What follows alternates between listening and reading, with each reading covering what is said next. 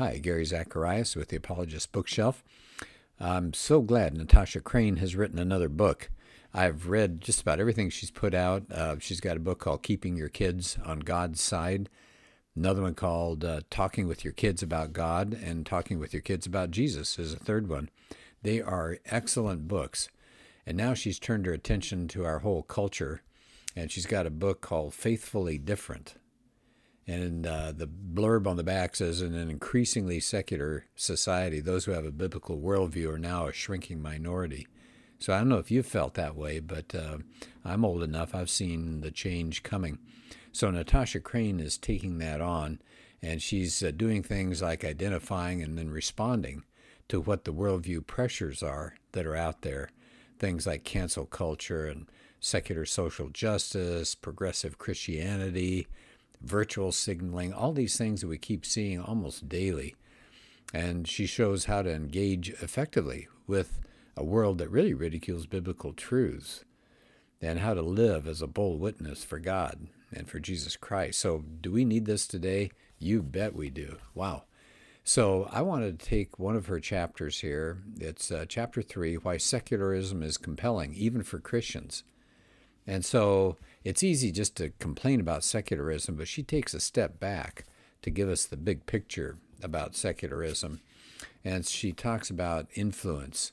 And she says people are most influenced in two situations. One, when a message directly speaks to the needs that they feel they have, and then that, that message is prominent in their life. So it's got to hit them where they need it they go, "Ooh, I need that. I've, I've got to have that. I've got that itch that needs to be scratched." And then that the message is prominent in their life. And she talks about that's going on in the uh, secular world today. And she starts by talking about what Paul said in Ephesians 2, the first three verses. He says, I'm just going to shorten it a little bit, but he says, You were dead in your transgressions and sins. And he says, All of us uh, said we used to gratify the cravings of our flesh and following its desires and thoughts. We were by nature deserving of wrath. So, what's Paul talking about there? Well, she says that we see that humans are in a state of disobedience and we deserve wrath. We, what are we doing? We're putting the self as a position of authority rather than our creator. And she gives you other verses to check on that Romans 6 6, 7 5, 1 John 1 8, 2 Peter 1 4. So she says a major reason secularism has done so well is it just resonates and it goes right to the desires of our fallen nature. We want to be in charge, we want the authority, it's our ego. And so it gets stroked by the secularism that's around us today. Now, that may seem obvious, but I really like what she says then. She says, there are three ways and three reasons that this is happening. And she says, first of all, that feelings are our ultimate guide. This is what secularism tells us feelings are the ultimate guide. And I can say amen to that. I remember years back watching a movie called Rio. It was a story about birds, it was a computer animation. I, I thought it was a really good movie. But what does it say in there toward the end? My wife and I looked at each other. It says, Follow your heart. Feelings are the ultimate guide. And she gives some quotations that she has seen on social media uh, sites. One said, Follow your heart, it knows the way. And then Beyonce, I guess, had a song, I don't have to prove anything to anyone. Maybe it's not a song, maybe it's just uh, remarks that she made. I only have to follow my heart and concentrate on what I want to say to the world. I run my world. Wow. Here's another one, again, unattributed. Follow your heart because if you always trust your mind, you'll always act on logic, and logic doesn't always lead to happiness. Oh, be interesting to reply to that, wouldn't it? So, what that person is saying, your heart will always lead you to happiness. Uh, I can think of a lot of times where my heart did not lead me to happiness. I bet you can too. Here's an actor, Eric Mabius. I may be pronouncing that wrong. I'm so out of it when it comes to modern culture. But apparently, he said this you do have to follow your heart. Otherwise, you're living a false life. Again, here's another unattributed comment follow your heart. It's always right. Wow. Paula Abdul supposedly said this break the rules, stand apart, ignore your head, and follow your heart. Now that rhymes, so maybe that was a song that she did. So the idea is you are should be your self authority. You are the only person that knows how you feel. Of course, Natasha Crain says, if I feel that I should kill someone, should I still follow my heart? Yeah, no kidding. So there's the first part of what the secular world is uh, dishing up to us that we have to depend on our heart. Our feelings are our ultimate guide.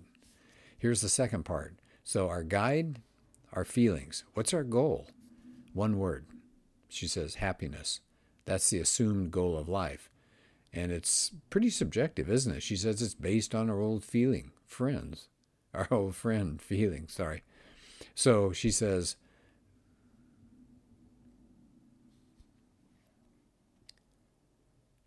So happiness is the assumed goal of life for everybody. It's subjective, though. It's based on our old friend, she says. That's feelings again. And she says, just look at the self help books that are out there that are targeted at women. And she just picks one.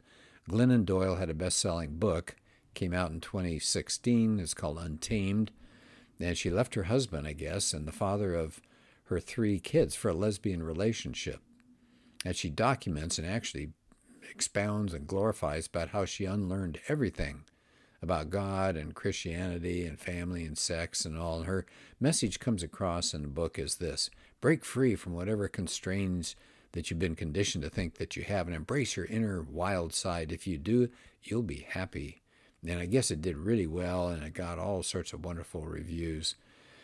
In fact, uh, Kirkus Reviews said the book was an in depth look at a courageous woman says, Do you notice the uh, comments here? Happiness involves courageously leaving behind any external expectations or any goals just to be true solely to yourself. That's what's so strong and so wonderful.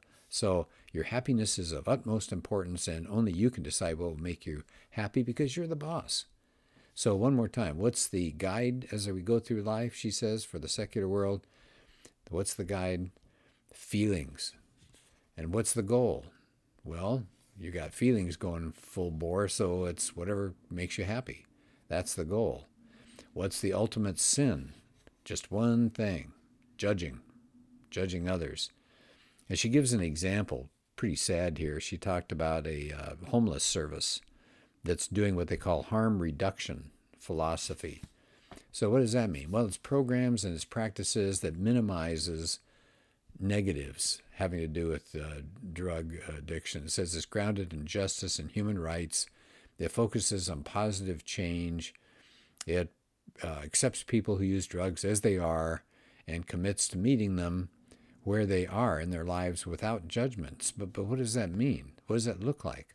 Well, here's one example of this. In Seattle, they're passing out heroin pipes and providing taxpayer funded booty bumping kits to addicts. That's rectal administration of drugs. So they promote these offerings with flyers that excitedly announce with three exclamation points, new, and highlight how the kits are a good choice if your veins are hard to hit. You'll have less risk of infection and abscesses and won't leave tracks. And they call it, This is where love meets the streets. And so she says, Well, here we go then. So here are these three things one more time. What's going on? What is why is secularism so compelling? Because it appeals to our ego.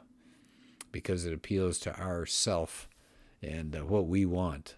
And and what are the three things that she mentions? I think this is so important to think about this one more time. Feelings our ultimate guide. Trust your heart.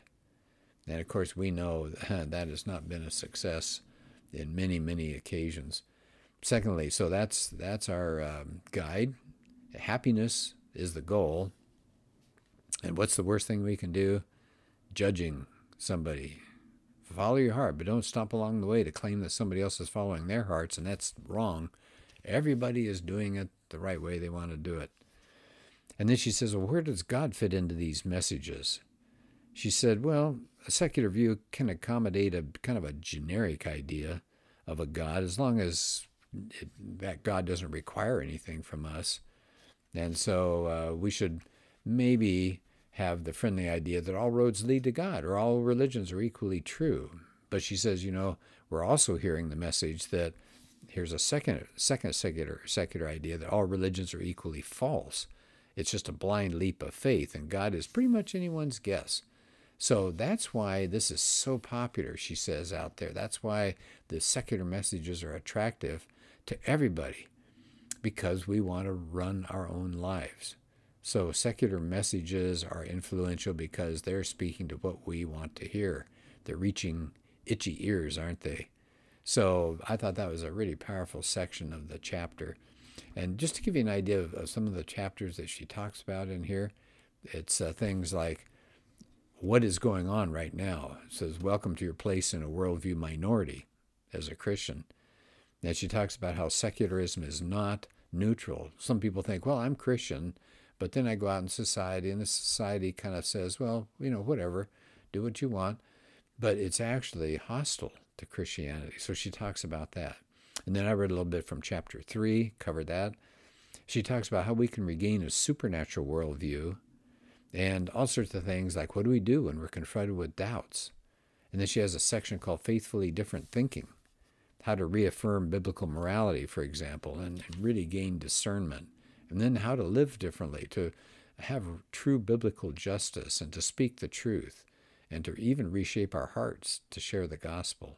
So I would consider this book a really good challenge to all of us as Christians who have to live in this time period. Uh, Greg Koukl, one of my favorite authors and speakers, says this book is a brilliant assessment of our current cultural moment, loaded with insight, yet perfectly practical. The book is faithfully different, regaining biblical clarity in a secular culture. Natasha Crain. And again, I would highly recommend her other books that are aimed for parents, uh, keeping your kids on God's side, talking with your kids about God, and talking with your kids about Jesus. I'll probably get around to uh, ref- referencing them in more detail because I do have them. And so take a look at her website, by the way, natashacrain.com. And she has podcasts available too. So it's natashacrain.com forward slash podcast. And she's on social media. Uh, so please take a look. Natasha Crain, excellent person, good writer, wonderful ideas. All right, thanks. Uh, hope to talk to you soon.